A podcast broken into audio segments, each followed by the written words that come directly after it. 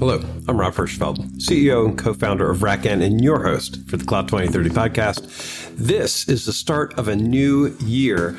And uh, after a brief hiatus, the Cloud 2030 group is back deep in tech, talking about things that we think are going to come on the tech front. Uh, Sans AI, uh, that's too hard to predict.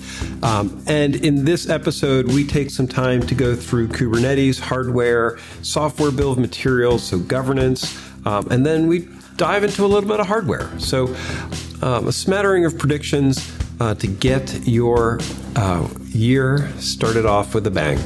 Uh, and from here, we are going to be uh, moving into our Tech Ops series, which looks really great. More details on the outro.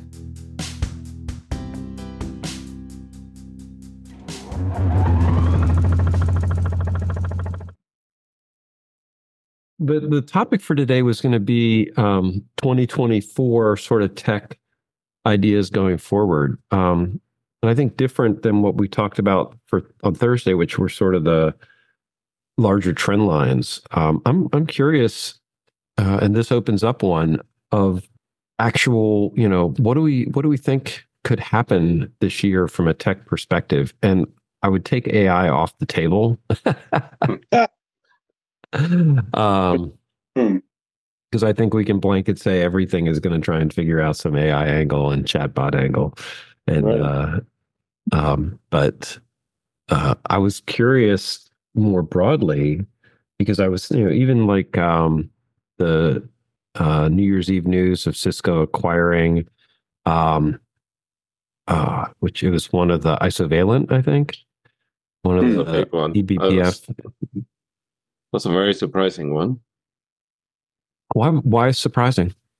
I I didn't see it coming. Ah, uh, okay. It it definitely. I mean, it, from a firewall and security perspective, and I think how some of those the eBPF pieces are being positioned, um, it makes a ton of sense to me. Um, and that was one of my takeaways from reInvent was um, Sysdig, which is in that in that marketplace, um, was really pushing hard um, about basically embedded firewall and you know uh, endpoint protection type of stuff. Um, mm-hmm. But Isovalent seemed more Kubernetes focused. Yeah, yeah. I mean, Cilium is a huge, um, or has a huge presence as a uh, network plugin for Kubernetes, and mm-hmm they they had been doing a lot of work in essentially trying to bring um, service mesh features to the uh, CNI. Oh, right. Um, where which is where where eBPF would have been incredibly handy there. Um, which is also why it it it, it was kind of shocking for me to to hear Cisco acquiring them because now the future of that capability is in question for me. Like it, it's it's it wouldn't wouldn't be as bad as IBM uh, acquiring them, but um, the Cisco does not exactly have a track record of uh, maintaining software outside of their platform um, to the extent that independent uh, companies do. Right. Well, and they got they got burned pretty hard on some of the OpenStack acquisitions and, and pieces like that. It's it's weird because Kubernetes didn't create a, the same ground rush of of quick acquisitions and exits, and and we just had um, what had been Mesosphere D2iQ um, close their doors um, not long you know not not long ago. Um, could 2024 be the a year when we see more acquisitions and and shakeout in the Kubernetes community? Uh, as much as I wish it, it, it didn't, um, I fear it might be. Okay. Um, mean, also the, the, go ahead. That also coupled with the with the whole set of companies um, like exiting um, like open source licenses or or, or exiting yeah open source friendly licenses. Um, that puts the future of a lot of projects in, in doubt. at least when they're like not CNCF. Um, yeah. No, so, so, so, do you think that there's so there's three components in this I think that are interestingly linked. We're going to see some some players shake out and exit exit the exit this because they haven't figured out their monetization model. We're going to see um, some of the stronger players, I think, be acquired by the big vendors because it's it's probably a good time to cash out. But you know, is there is there another open source player that um, we we we would look at and say, okay, wait, you know, they that license might disappear or change?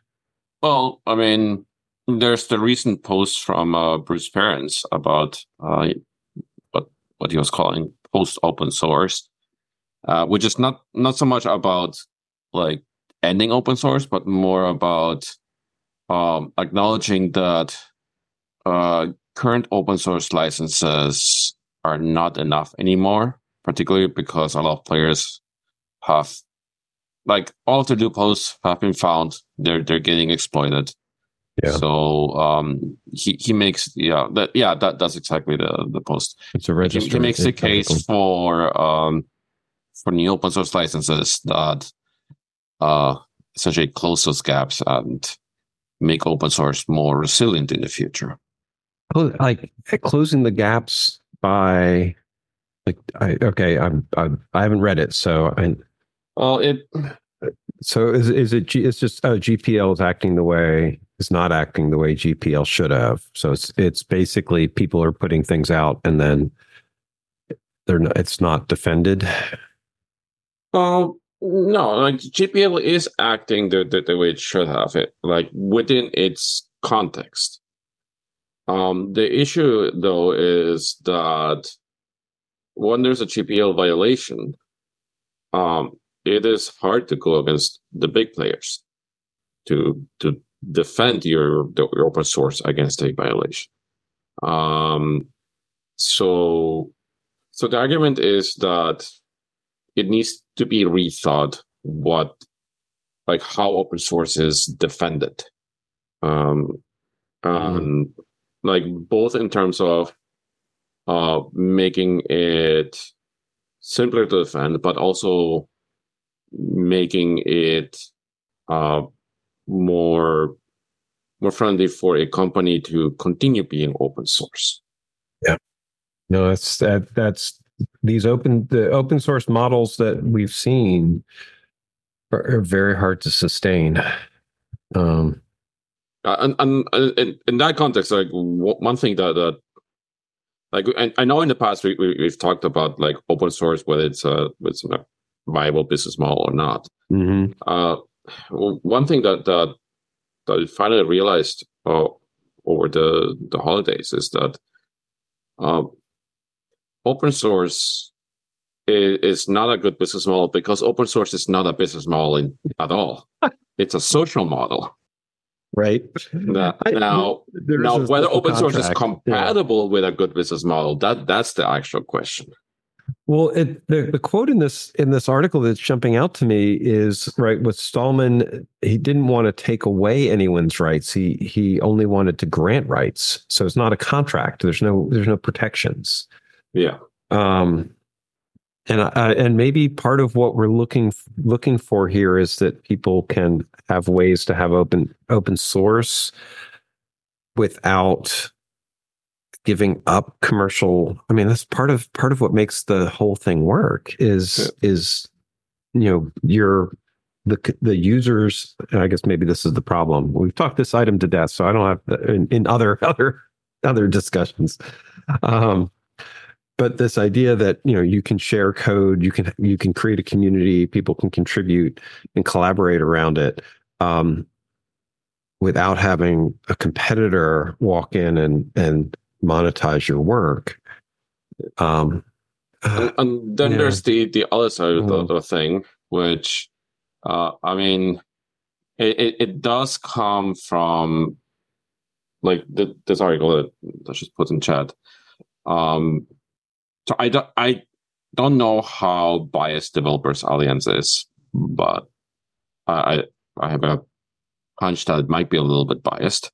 Um, but like if we just read what what the what the article says and and and at, at least take with a grain of salt, even um, the fact that there are there are mm. legal movements to make um, liability for software uh, or to or to to enforce liability for failures from software. Yes, I, um, I, remember this was this is something we didn't get a chance to discuss. This is that European Union um, liability uh, framing for for for software meaning saying if there's bugs, somebody somebody you can actually find somebody and hold them accountable, even if it's open source. Yeah, um, I mean, it, it what, what I'm reading this from from between the lines, like the, the article seems to be, uh, like fairly heavy on the on the fear mongering part. Um, like my my take on it is that you're liable if you're monetizing your open source, which again that that is completely within the rights of open source. Like the like open source was not was never about giving it away for free. It, it was about making the source code available. Um, yes, that's right. Yeah. So and that's and, and yeah. So if you are selling a product, you you have to be liable for what you're selling. Um, whether the extent of liability is reasonable or not, that's yet yet to be determined. Uh, but within that context, I don't see like like open source libraries becoming liable because they're giving they're they're given away for free. Like there's no sale of that. Um, we'll we'll see, however, if that's actually the case or not in, in the future. Like if someone tries to open a case for this. I it'd be fascinating to see. It, it's one of the things we talk about all the time because if you're using open source software, you really do, do need to understand how it's being maintained. Yeah. Um, and and who's responsible for fixing. And I think I think we as an industry i know when i first got involved with open source i really underestimated um, the production delivery and maintenance components of the things that like it, it was all it was all sort of happy and go lucky only red hat really understood what you know what the the the delivery mechanism value was here right? You know a lot of people were just throwing compiled code out into the wind. Um on SourceForge, um, uh, and and the and the quality was actually pretty high. I it's you know, are yeah. we just living in a more complex world where quality is degraded, or I I, I don't think so. No, the, the, the quality is still the same. It's it's just that the the world that that we're in, like we we use the components more. We we touch the mm-hmm. edge cases more often because because of the higher frequency of use, okay. and um, there is also a lot more scrutiny by malicious actors. So um, okay. any mistake get gets abused uh, more quickly. Oh yeah, um, no, we're we're much more connected. That's true, and in some ways, we're selling smaller pieces of you know it's things are more connected. It's harder for people to know if you're sending data out from that perspective. I'm I'm I'm looking at my desktop and I'm like I've, I'm trying to count up you know what I have for free software, which is not as high as it had been. Like I'm using OBS, which um, I don't. I'm not even sure how to pay for it. Most of the other utilities I have have all transitioned to either vendor apps or paid services like um, Spotify as a subscription versus Napster. Um, or or don- donation finance services like Mastodon. Yes, and and Ma- Mastodon. Um, that's a good point. Um, I, I have I have not contributed at the moment to the Mastodon feed, and actually, and even something like X, which had been, um, you know, that that's moving towards a paid service. Yeah. Hmm. yeah. Um, although at my usage threshold, I'm going to fall under whatever their free tier is. Um, but, um, but anyway, yeah. going back to the to the European thing, um, mm-hmm. but yes, it, it is going to be disruptive for a lot of businesses that haven't put the effort into um, was essentially compliance, like with their open source and, and, and maintenance.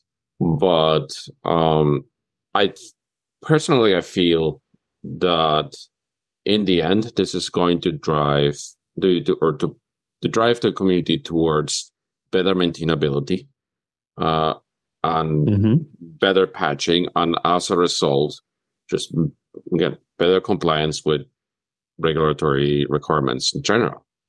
Like the this, like the, the requirements to the for example to to maintain or, or to update open source libraries that that one is using. Mm-hmm. Right. That goes hand in hand with with uh, with next year's uh, software su- supply chain requirements for Fedra. Ah, right. So, so, um, so that's an interesting. Is is twenty twenty four a year of the SBOM? Right? Do these these requirements are driving us towards needing software bill of materials? I've been looking for a a driver. Um, you know, if we're studying the regulatory wise, you know, needing to produce a, a software bill of materials, um, then that's going to start driving what you're, you know, you, you'll look at it and you'll be like, hey, wait a second, why is this open source library not being updated, or why am I using this version? Um, I, I, think 2023 was our year of the SBOM. like it, okay. the, the, there was enough adoption of it that that we can call it that. I, okay. I, I think 2024 is going to be the year of um, maintainability and compliance, where where the SBOM is not just available, but the actual integration of it into the SDLC uh, uh, is going to become more prevalent uh, and hopefully commonplace. We're finally going to look at the data and be like, ooh, ooh, yeah, yeah.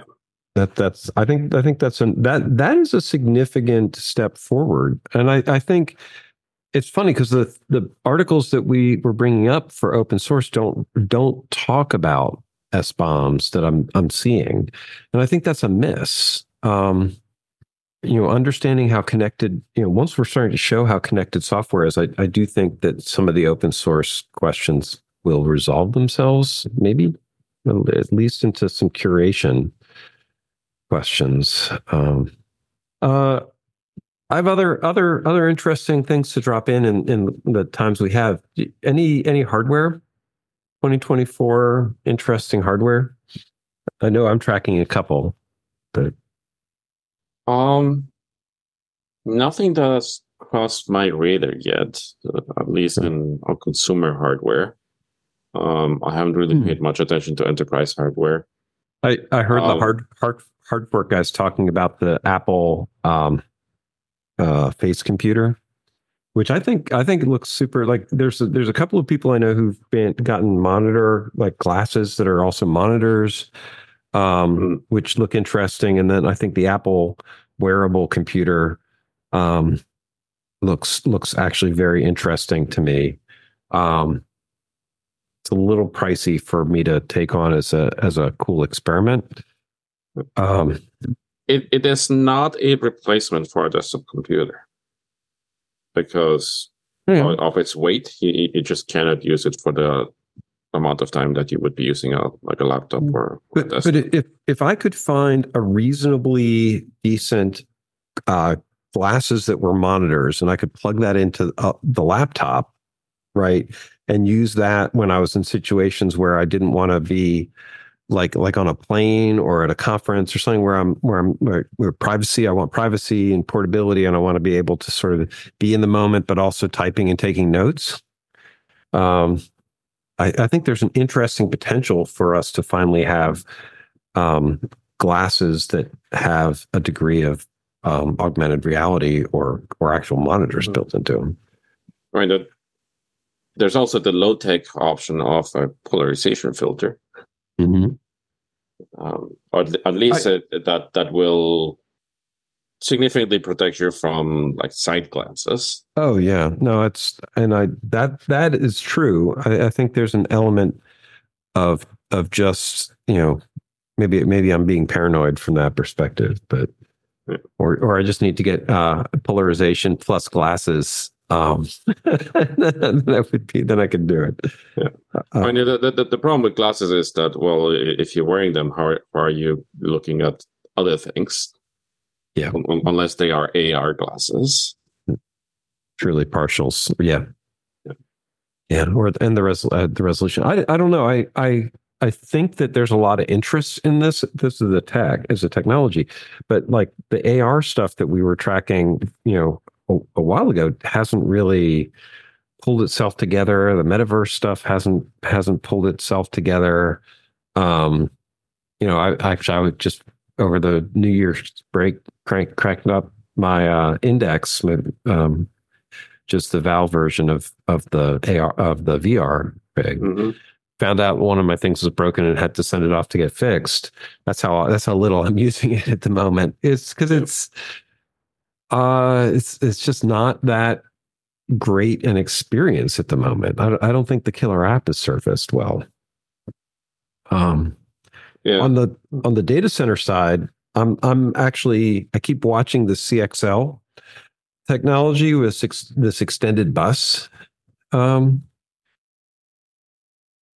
uh, the weird thing is I keep I hear different this is this is a, a funny one. I hear different people have different reasons why the technology is cool. So um, yeah.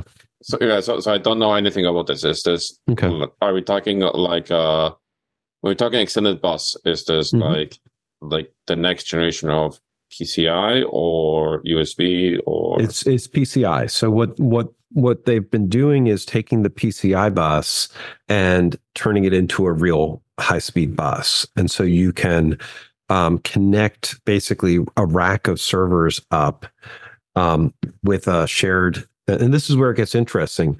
There's places where they're using it for for memory sharing.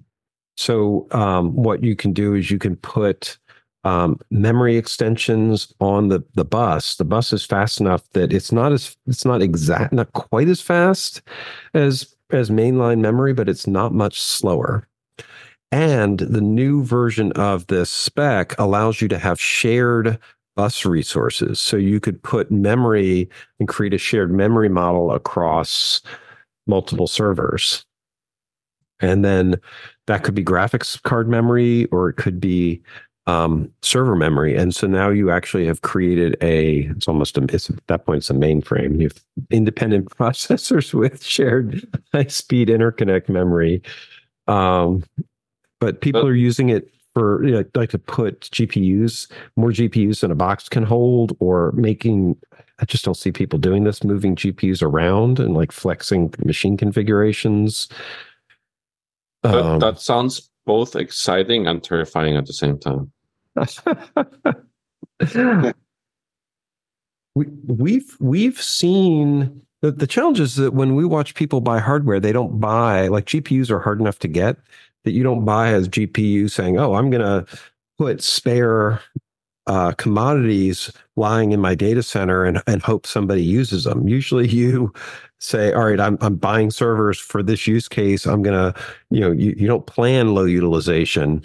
Um, and and so it's not you know I, just i just don't see commercially where people are going to buy expensive components and not have them in use and you can't reconfigure systems easily um, with without creating spare capacity hmm.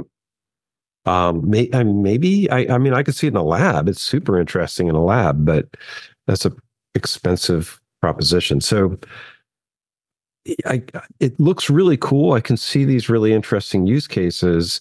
Um, supposedly, some of the um, uh, the um, cloud providers are are using it or looking at it to solve some you know networking or storage um, storage latency or networking latency. That's the biggest. The biggest win would be CXL into a not. To, I don't know what the biggest one is at the moment, but you could use it to connect into a switch. And um, the big limitations on the HPC clusters at the moment are InfiniBand um, interconnect, and you could use this to potentially um, bypass the InfiniBand block on uh, internode networking. Hmm. Uh, I guess another option uh, option might be like to like if you if it allows you to direct the, the GPUs separately from from the servers and then connect them mm-hmm. to a server on demand, right. then like as a data center owner, you would be able to pro- to pro- uh, use the the same servers as both GPU and non GPU instances. Like, right. Mm-hmm. like if the if the user wants a GPU instance, well, they, they get a VM and, and you attach one of the available GPUs to it. Um, the the I, I worry about latency though. I, the latency the latency is not a problem. The the thing that, that that use case falls down to me in is paying paying the money and to reconfigure because you still need to reinstall the OS and it, there is a there is a the OSs are not very good about being dynamically reconfigured. So you, you end up rebuilding the OS. It's how RackN gets involved in this because we're really we're good at that part.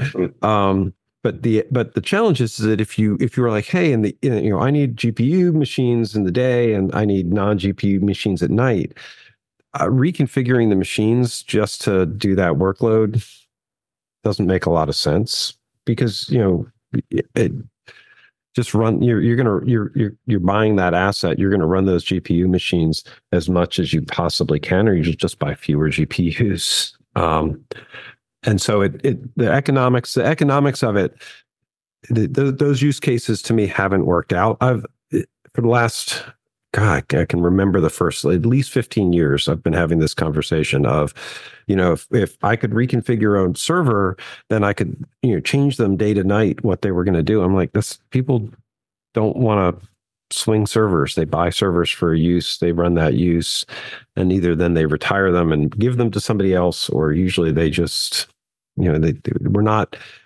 as much as I would love to see people doing this, they're not dynamically changing the utility of a server from one one person to another, hmm. one use to another.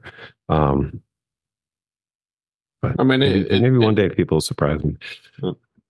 Uh, uh, I mean, it, it, might be that eventually that this technology comes into the consumer space. Um, like if, if for example, I can just attach a GPU peripheral to, to my laptop and, and get a much improved bandwidth versus what I can do now with Thunderbolt or, or or anything else would be very interesting. Yeah. No, then then you could then you could basically sit down, plug in a, a laptop, and get more CPUs, more rent. Like take you could take your travel laptop, drop it, you know, plug it into a system, and then all of a sudden you're basically you know boosted it to desktop capacity.